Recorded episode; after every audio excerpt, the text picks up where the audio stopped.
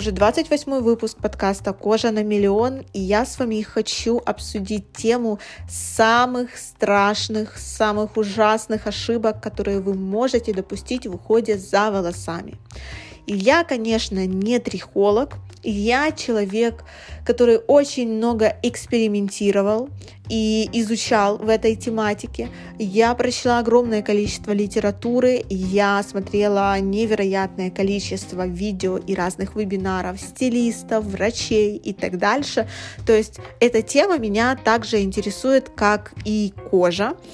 Потому что красивые волосы — это не просто длинные волосы, это ухоженность, это привлекательность, и однозначно это то, что поднимает уровень уверенности в себе. А, поэтому я уверена, что тема, знаете, безумно полезная, несмотря на то, у вас там длинные волосы, короткие, окрашенные или натуральные, это будет актуально для всех, потому что я очень сильный экспериментатор. Я перепробовала на себе все, начиная там от кокосового масла, заканчивая яичным желтком от выпадения и какими-то уже более профессиональными средствами перепробовала много а, покупных средств, перепробовала разные домашние рецепты, в общем, и уже вот сейчас я могу точно сказать, что у меня складывается вот этот общий пазл, так же, как в свое время у меня сложился общий пазл, а как ухаживать за кожей. В общем, не буду долго вот это здесь бла-бла-бла, а давайте перейдем к конкретным пунктам, чего не стоит делать, а, каких ошибок не допускать. Их я выделила для себя 6 и с вами сегодня поделюсь. Поехали!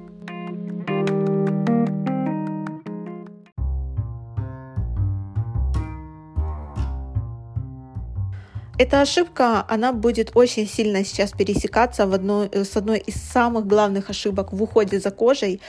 Это не знать тип и состояние волос, в случае с кожей это не знать состояние и тип своей кожи и пользоваться ненужными, странными средствами, которые вообще не должны у вас присутствовать.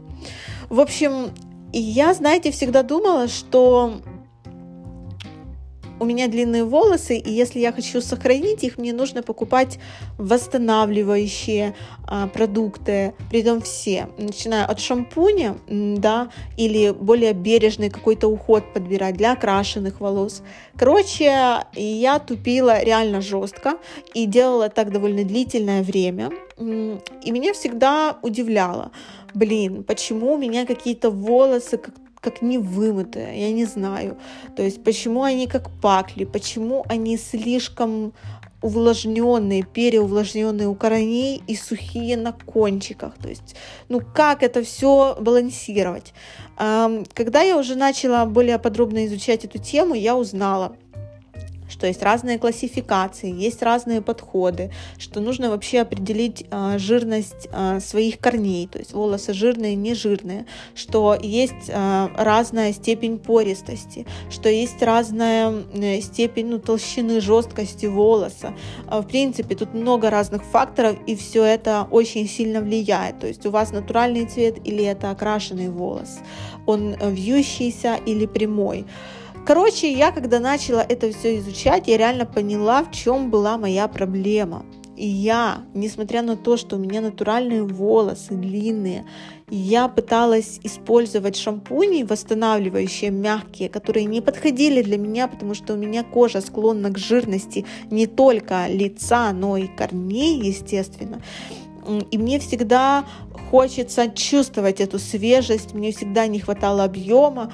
Короче, и тут я поняла вот эту главную свою проблему. Я не знала тип состояния волос и пользовалась ненужными средствами. Более того, я даже на длину использовала супер питательные маски, хотя у меня волос натуральный и не поврежден. Именно по этой причине он был как-то, знаете, вот перенапитан, Короче, это выглядело отвратительно, как будто я что-то где-то не досмыла.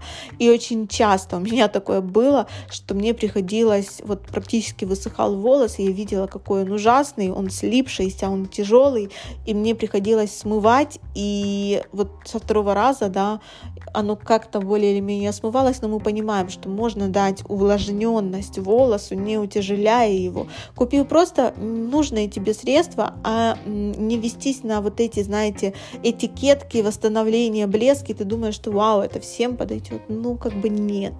Поэтому я очень рекомендую вам определиться с типами состоянием волос. Кстати, это можно делать самостоятельно а, по разным показателям. То есть не обязательно идти к трихологу, к врачу, чтобы он там что-то как-то пытался определить это с аппаратами. Нет, это все можно сделать самостоятельно, в принципе. Ну, не так на глаз, но есть определенная методика.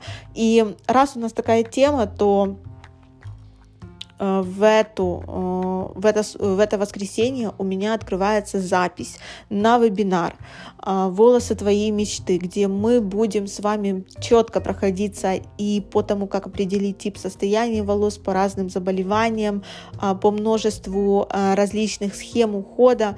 В общем, там вообще будет много информации, поэтому как бы такая минутка рекламки. Если вам это интересно, то пишите в Инстаграм, следите, там обязательно будет воскресенье анонс, и вы сможете записаться.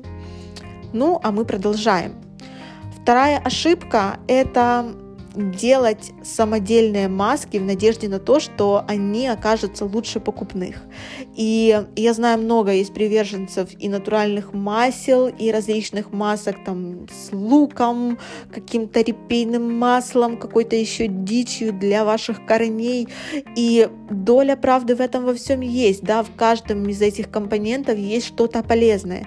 Но не все это нужно нашим волосам, не все это классно впитывается и не все это классно смывается. В общем, у меня всегда был... Э, я все перепробовала, опять же говорю, и я ненавидела маски для волос, я вам скажу честно, вот эти на маслах я их делала и ненавидела, потому что они и не смывались, и я не видела классного результата, который показывали на то время в Ютубе. В общем, как-то эта вся история мимо меня. Я всегда говорю, что вот есть холодильник, продукты нужно там кушать, а есть косметика, уходы. Вот это уже готовые формулы, понимаете?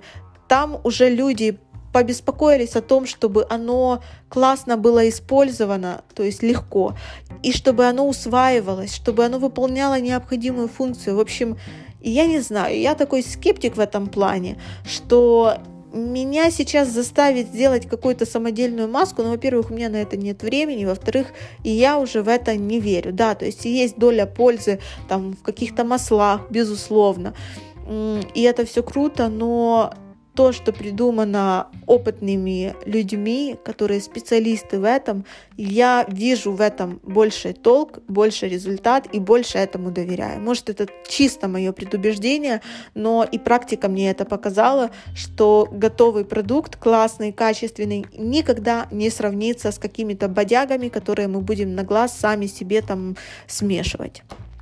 Три.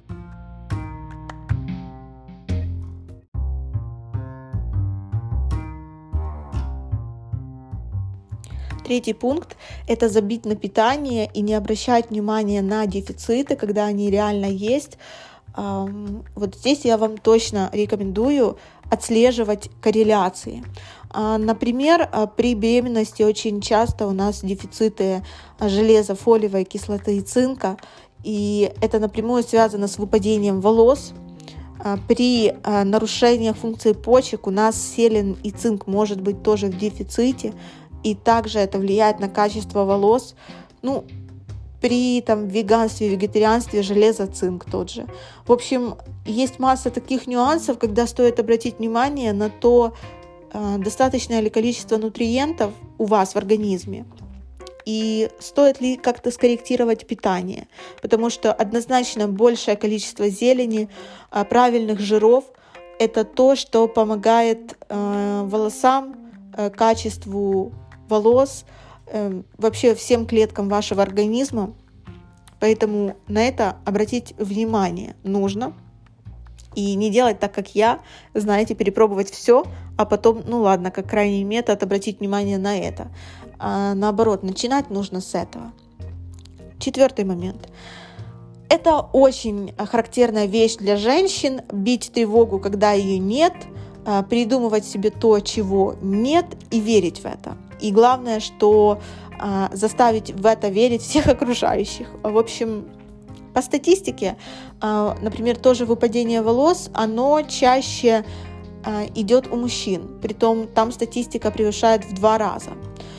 Для женщин это не настолько распространенная проблема, связанная с волосами, но женщины чаще всего бьют тревогу по этому поводу, чаще всего это гуглят, ищут, что им делать, какую мазючку купить или пшикалку, или что начать пить, какие БАДы заказывать, да, я думаю, вы это замечали.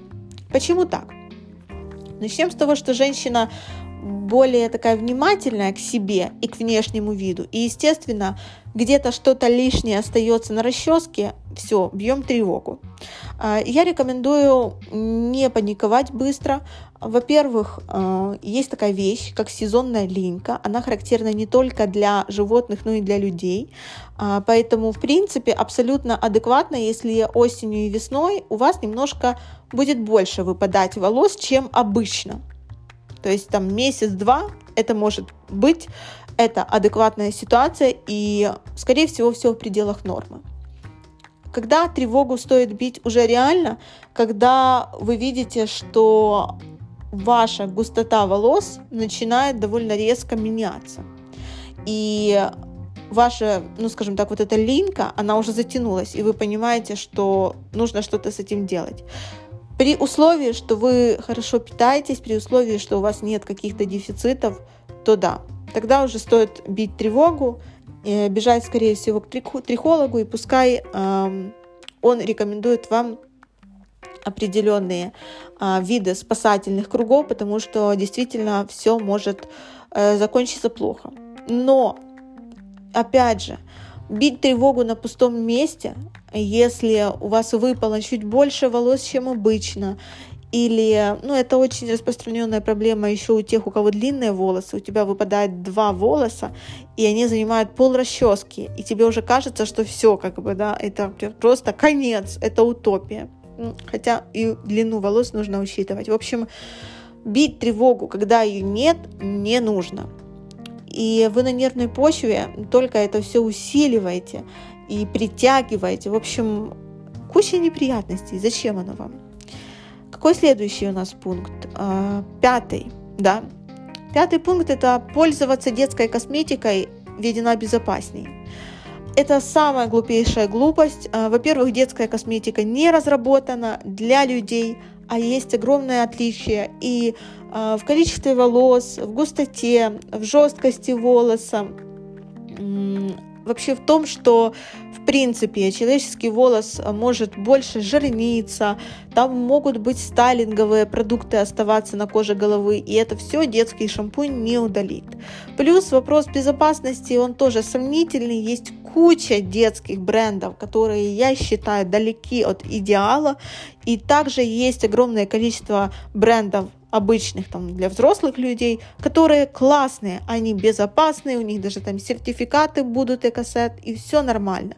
В общем, это очень сомнительно покупать себе детскую косметику в взрослом возрасте а, просто потому, что она будет для вас лучше подходить. Нет, она не разработана для взрослой кожи головы, поэтому не делайте вот эту глупость, не покупайте детские шампуни, пожалуйста, они вам точно не нужны. Ну, то есть, если вы разок помоете голову, ничего не случится плохого, но на постоянном использовании не должен фигурировать у вас детский уход ну, как за кожей, так и, э, то есть как за кожей лица, так и за волосами. Поэтому, пожалуйста, нет.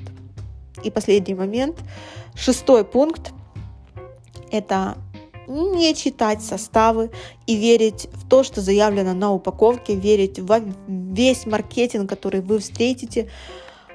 Это просто трэш. Почему? Потому что вы теряете взаимосвязь, вы теряете вот эту нить анализа и вы перекладываете ответственность. То есть вы покупаете средства, по факту не зная, что там, и потом вы еще можете обвинять кого-то, что вам что-то не подошло.